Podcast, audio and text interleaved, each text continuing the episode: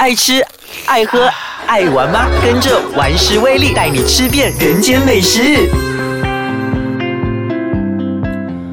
各位朋友，大家好，欢迎大家收听玩食威力，我是想减肥但又停不了口的威力。上个星期我们就聊过了有关这个高级料理的那些事。那这个星期呢，我呢想和大家聊一聊的，就是关于啊这个高级料理的其中一个门派，那就是分子料理。嗯，假设呢以下的情景，服务生呢拿来了一颗白色且带有弹性的胶囊，那么告诉你呢，那是一个叉烧包，你会露出怎样的表情呢？过后滑溜的这个胶囊啊，顺着这个嘴唇呢溜进了口里，那你的牙齿呢轻轻的一滑，胶囊呢立刻爆开，一股呢充满浓浓叉烧味的液体呀，从胶囊中。一涌而出，那么在口中蔓延开来，而此时你感受到的是这个叉烧的味道，可是啊，这叉烧包却吃不出包子的口感。那时候你会否怀疑自己吃的真的是叉烧包呢？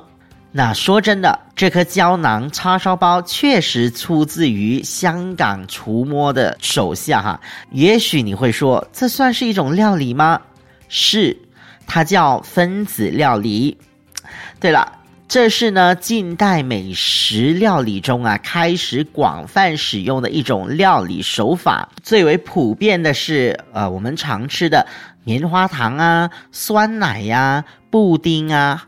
还有呃，最近呢比较流行的这种 nitrogen ice cream，还有呢我们所谓的这一种低温烹煮肉类的方法，就是那个 sous vide 的方式。对了，这个玩意呢又是谁提出来的呢？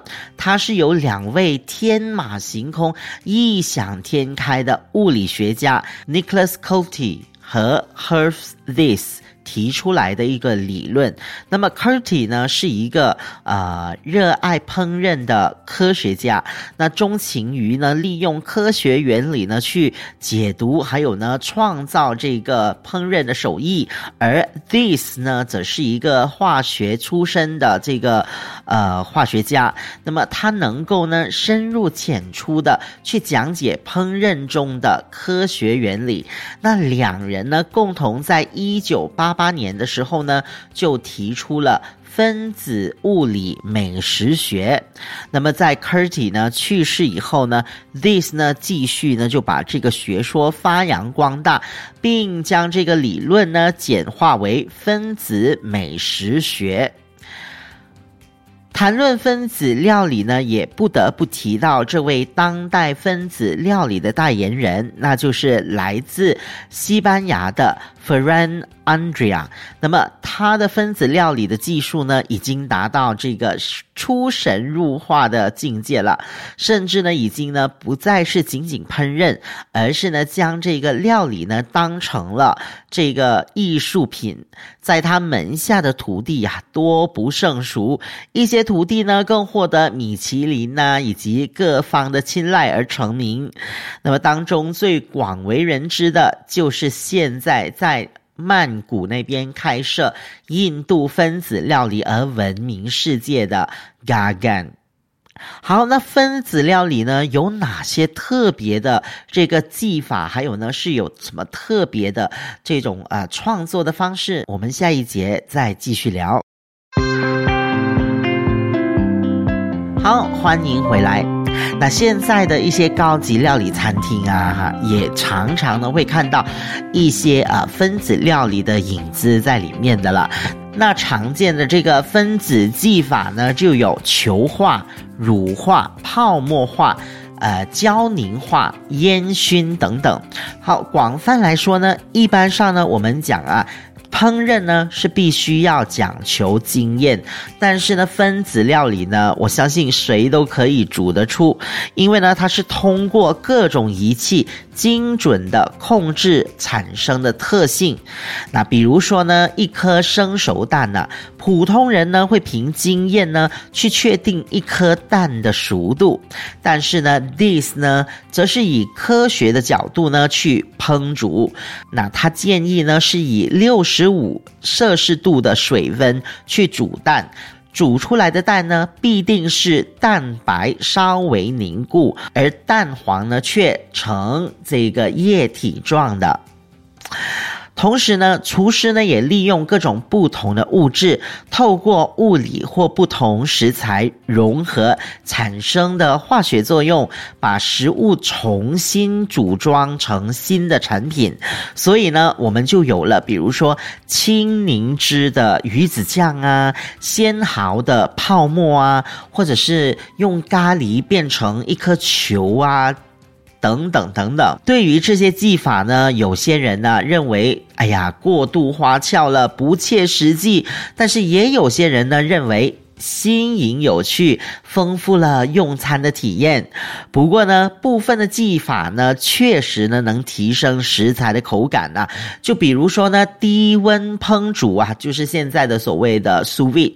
那有一些肉类呢，比如说鸡胸肉啊，如果呢你用低温来烹调的话呢，嗯，确实呢是可以令到那个啊那个肉啊肉质呢更加的柔软，更加的好吃。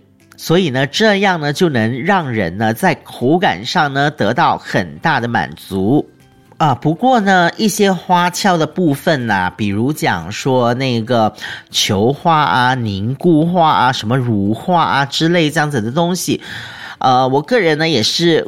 未必全都能接受啊，比如说呢，之前呢，我品尝过那个呃嘎干的九道经典分子料理，虽然呢那个效果呢是令人惊艳哈，但是味道方面呢，嗯，却不能够说是呃全部都能让人接受。不过呢，花点钱呢去体验一下美食，呃，这种新鲜的事物呢，是我觉得值回票价啦。那有说呢，分子料理呢，将来可能会成为日常用品哦。那或许呢，真的会有这样的一天。而且啊，也有人说啊，这种分子料理呢，就是太空人的食物。